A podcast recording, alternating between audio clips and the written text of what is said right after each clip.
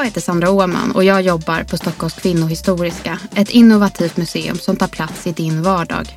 Du lyssnar på vår podd Kvinnans plats. I det här avsnittet får vi lära känna den judiska kvinnan Recha Mikaelsson och Själagårdsgatan 19 i Stockholm. Det är en berättelse om Rechas väg till Stockholm, tiden i det nya landet och den första judiska församlingen i Sverige. Men också om det svenska mottagandet av judarna och deras levnadsförhållanden under 1800-talet.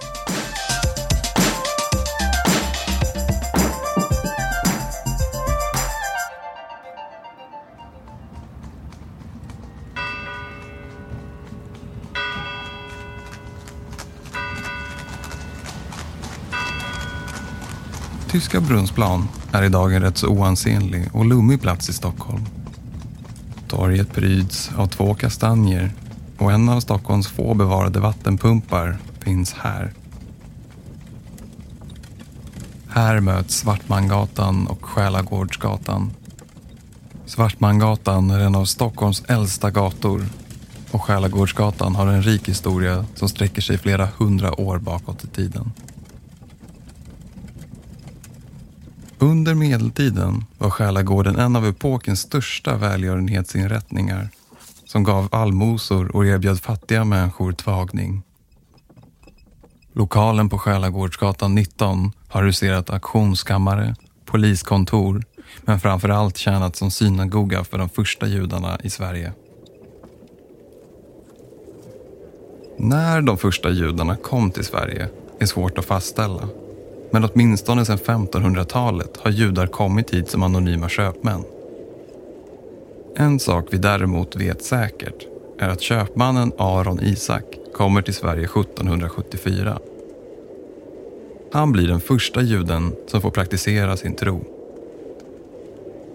Hans bror, Abraham Isak, har en dotter vid namn Recha och bröderna bestämmer sig för att deras barn ska gifta sig. Recha är då 13 år. Så att man vill alltså att Recha ska gifta sig med sin kusin. Eh, och det här att man hade eh, kusingifte, det var ingenting konstigt på den tiden. Det var vanligt bland judar i, i Sverige. Det var också ett sätt att få hit familj från framförallt Tyskland. Alltså det var helt naturligt. Eh, man försökte hålla äktenskapen inom, inom släkten, inom affärerna. De var också handelskompanjoner. Så det var på alla sätt en mycket bra eh, affär eh, att se till att de här barnen gifte sig, tyckte då eh, bröderna Isak. Det här är Jael Frid. Hon är intendent på Judiska museet i Stockholm. Ja, så det här var väldigt intressant för att de gifte sig i Tyskland, eh, Recha och kusinen Nathanael. Och då hade ju deras pappor, bröderna Isak, redan kommit till Sverige och verkar ha väl blivit, redan blivit ganska stolta svenskar för att barnen gifter sig i Tyskland iklädda den svenska nationaldräkten. Och man annonserade dessutom ut den här vigseln i svenska dagstidningar. Så man var uppenbarligen väldigt stolt och det var väldigt viktigt att visa att det här var ett eh, svenskt äktenskap ändå. Eh, och de flyttade ju till Sverige efter vigseln i Tyskland. De var ganska unga Eh, och eh, maken Nathanael han blev sjuk på hemresan och han dog bara något år senare. Eh, så att Recha är en väldigt ung brud och hon är också en väldigt ung änka. Då är hon i Sverige och hon verkar av allt att döma trivas ganska bra här. Den här småstaden i Tyskland kanske inte var riktigt för henne. Storstaden Stockholm, mycket mer lockande. Hon vill hemskt gärna stanna. Nu bor hon då hos sin farbror och svärfar Aron Isak. Eh, han vill gärna att hon ska gifta om sig, hon är ju ung. Hon har det gott ekonomiskt ställt så det ska väl inte vara några problem, men hon vill inte. Han vill skicka henne tillbaka till Tyskland och de når en kompromiss. Hon får stanna i Sverige om hon gifter sig. Så hon gifter om sig så småningom med Aron Isaks affärspartner Isak Mikaelsson det är svårt att veta exakt vad Recha tycker om sitt första äktenskap. Mycket av vad Aron Isak tyckte och kände finns nedtecknat. Men Recha lyser med sin frånvaro i historieskrivningen. Ja, vi vet inte så jättemycket om vad hon själv säger och tycker eh, när vi tittar i källmaterial. Men, men hon har ju också en syster som gifte sig väldigt ung Eh, hon har en, ytterligare en kusin, en ung kvinna som, också, som först gifte sig då med den här eh, affärspartnern som hon sen gifter sig med. De här släktförhållandena eh, är ganska komplicerade för de gifter sig med kusiner, sen så dör en, då gifter de sig med en annan kusin och så en affärspartner och sådär. Så att, men där kan vi, eh, får vi höra genom de här andra källorna som de berättar att hon var intresserad av att eh, gå i skolan till exempel. Och det var ju kanske inte så, så vanligt för flickor att få gå i skolan. Så vi, vi, vet inte jättemycket vad de säger själva men vi kan förstå lite mellan raderna att, att de ville inte gifta sig. Eh, kanske tyckte de att de var för unga, de var ju tonåringar bara. Eller så handlar det om att de, de här männen kanske inte var de de ville var gifta med. De var ju trots allt eh, betydligt, eller han, Isak Mikaelsson var ju betydligt äldre och egentligen hennes pappas eh, val av make, inte hennes eget.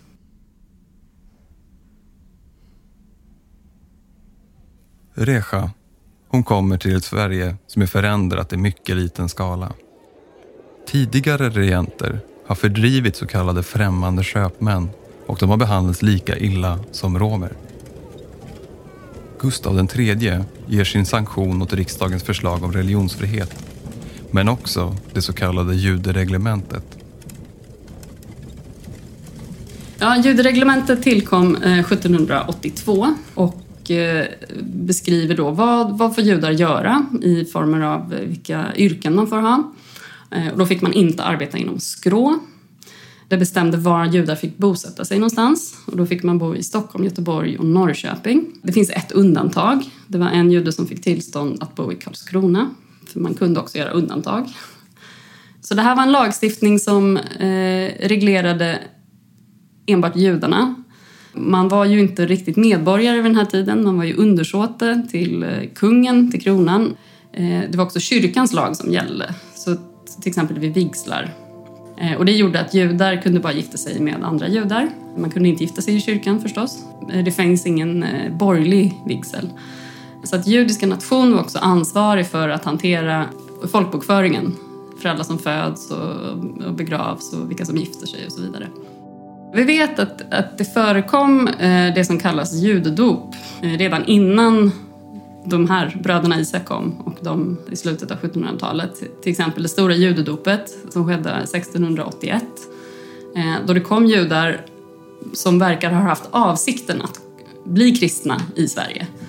Eh, så det var aldrig fråga om att judar var tvungna att döpa sig för att få bo här utan det verkar som att de kom hit med den intentionen. Eh, och det förekom då senare också. Men vi vet också att det kom många som, som fortsatte att leva och verka inom den judiska församlingen.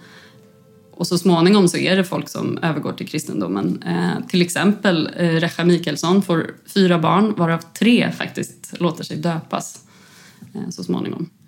Och vad hon eh, anser om det, det, det, vet vi inte. Men eh, man får väl föreställa sig att det var, för många var det en, ett, en strategi, det var ett sätt att, att bli en del av Sverige. Eh, man kanske kan jämföra med idag att många vill byta till lite svenskare namn för att det blir lättare, eh, lite mindre friktion. Det här var ett sätt kanske att, eh, anpassa sig lite grann, att göra det enklare. Det betydde ju att man kunde få, man hade större möjligheter eh, i yrkeslivet till exempel.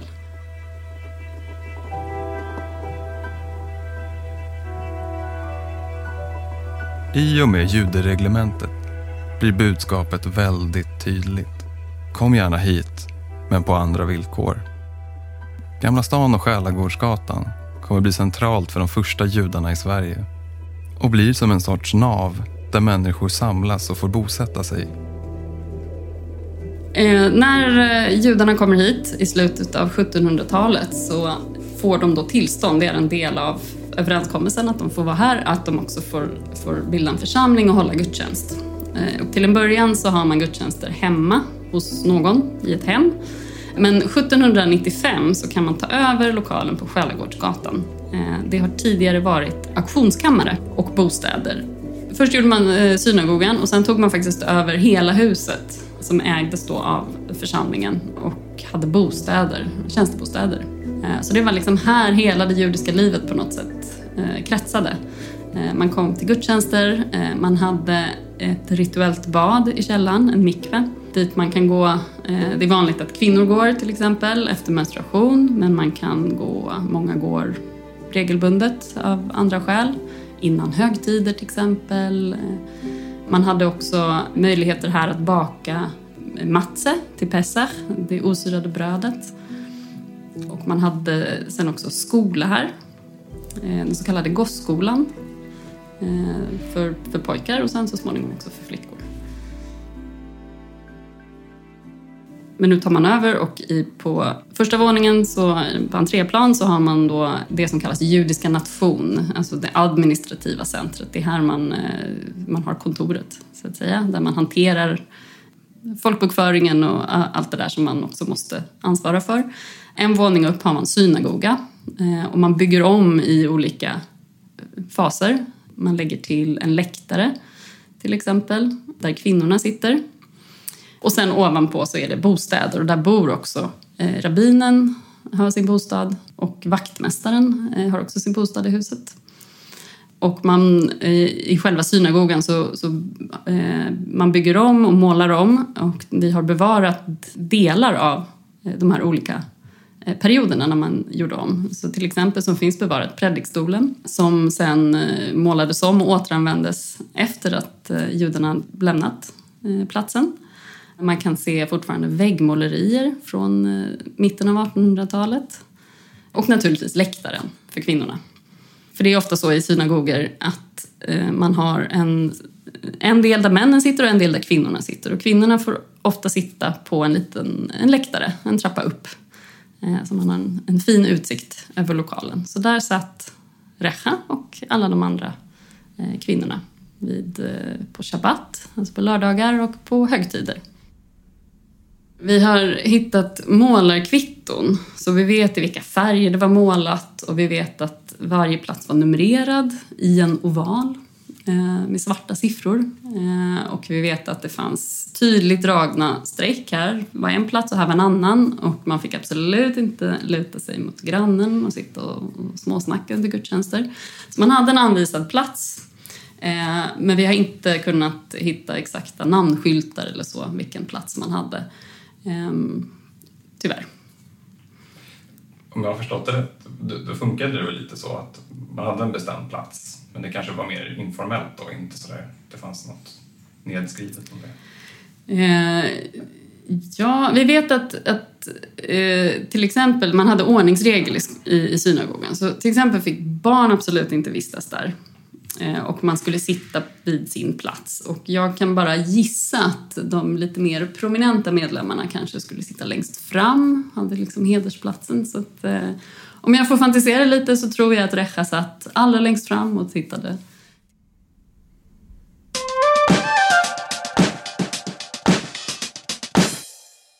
Jag heter Lina Thomsgård och det här är Kvinnans plats. En podd från museet Stockholms kvinnohistoriska producerad av Soundtelling.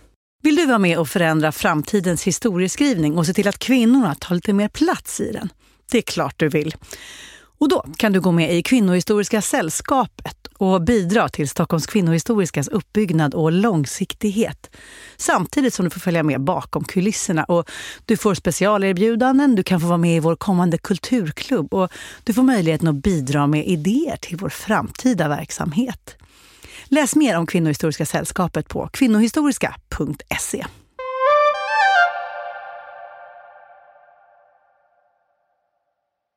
Recha Mikaelssons make Isak tar över Aron Isaks affärsverksamhet.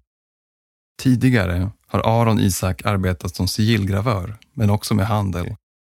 Han fick bland annat uppdraget som arméleverantör till det pågående kriget i Ryssland.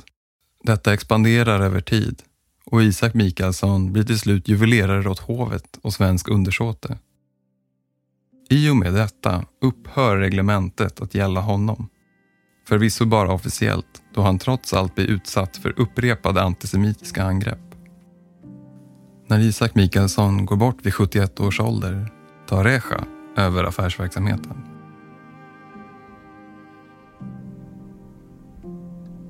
Eh, det var inte vem som helst som fick Eh, komma till Sverige då. Så att judarna som kom hade ganska goda ekonomiska möjligheter. Man var tvungen att ha en, en försörjning, ganska mycket kapital. Vi pratar om en grupp som är relativt ny i Sverige. Det har funnits enstaka judar i Sverige men aldrig en församling. Det är en väldigt liten grupp. De lever väldigt nära varandra. Alla bor i Gamla stan, kring synagogan, kring eh, församlingen som då kallades Judiska nation. Många bor i samma hus. Eh, de är nästan alla släkt med varandra. Eh, så det är en väldigt, väldigt liten grupp. Samtidigt så vet vi också att de verkar ha haft ganska goda relationer med befolkningen runt omkring. Vaktmästaren till exempel, som var anställd i synagogan för att hålla ordning, var inte jude själv. De mötte ju folk runt om i samhället. Man är ju också beroende av alla runt omkring.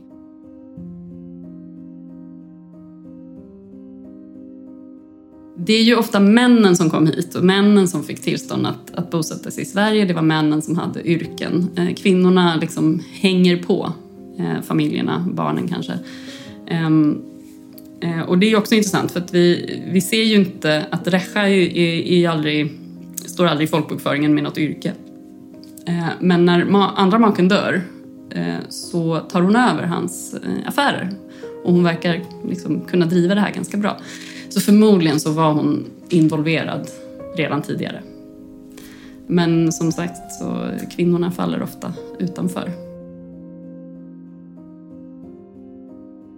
Judarna är enligt judereglementet tvingade att hålla samman. De får inte bosätta sig var som helst, inte ägna sig åt skrå och inte gifta sig med icke-judar. Under slutet av 1700-talet och början av 1800-talet verkar borgerskapet enligt tidningar att döma känna ett hot från de främmande judiska köpmännen. Konspirationerna innefattar judiskt monopol av marknaden, ökad massinvandring samt att judarna inte sysslar med hedliga affärer och ägnar sig åt lurendrejeri. Borgerskapet lägger även fram förslaget att de ska bära ett gulfärgat band på hatten för igenkänning. Ett förslag som inte blir verklighet. Som tidigare nämnt har det funnits en aversion mot judiska köpmän i Sverige i flera hundra år dessförinnan. Men tankarna och konspirationerna från början av 1800-talet kommer att forma den svenska antisemitismen. Tills allt en dag urartar. 1838 så utbryter kravaller med antisemitiska förtecken där man attackerar eh, judars hus, kastar sten genom fönstren. Och det här kommer som en följd av att man nu eh, har bestämt att man ska upphäva judereglementet, alltså de lagarna som eh, reglerar den judiska befolkningen som har då en egen lagstiftning vid sidan om den svenska. Och det stod också rykten om judarna i, i tidningarna. Att det skulle komma fler judar in i landet nu och det var många som var emot det Och förmodligen så var det ganska jobbigt att inte veta när det här skulle ta slut, om det skulle ta slut, vad som skulle hända. Men de fick också visst stöd från medier som också uttryckte då att det här, det här var ju fruktansvärt. Vad har de gjort? Så att man, man kan ändå se båda sidor, att många var ändå väldigt vänligt inställda till att judarna fanns här medan andra hade väldigt svårt att hantera den här gruppen. Samtidigt så är det många som inte förstår alls hur man kan bete sig så. Och till exempel om då Recha Mikaelsson som beskrivs eh, som en, en så vänlig människa. Hon var så givmild och brydde sig om eh, sina medmänniskor. Under 1860-talet förändrades synen på både lokalen och vad man ville ha utav den. Detta blir början på slutet för lokalen på Skärgårdsgatan 19. Men tack vare en lycklig slump finns delar av den gamla lokalen kvar.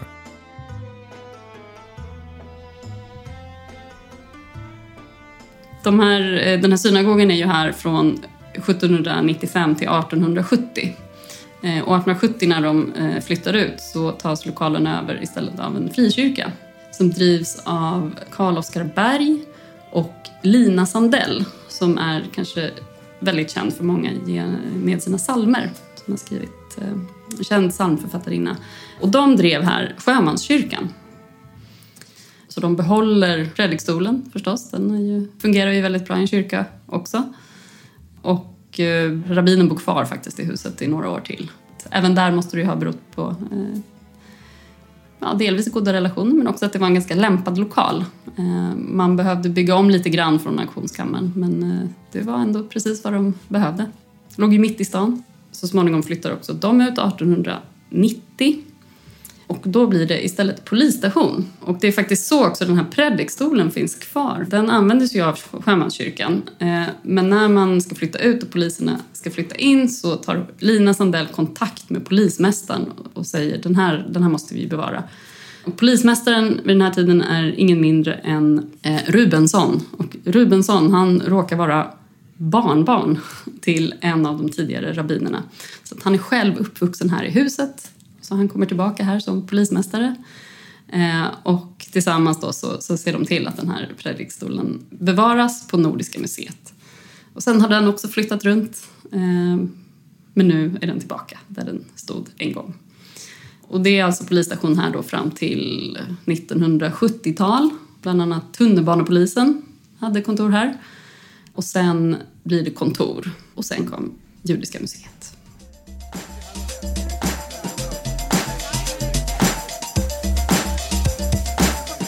Du har lyssnat på Kvinnans plats och Recha Mikaelsson och Själagårdsgatan 19. Producent var Marcel Pacheco, exekutiv producent Tove Leffler. Det här är en podcast från Stockholms kvinnohistoriska producerat av Soundtelling. Och just det här avsnittet presenterar vi stolt i samarbete med Judiska museet som du kan besöka på Själagårdsgatan 19.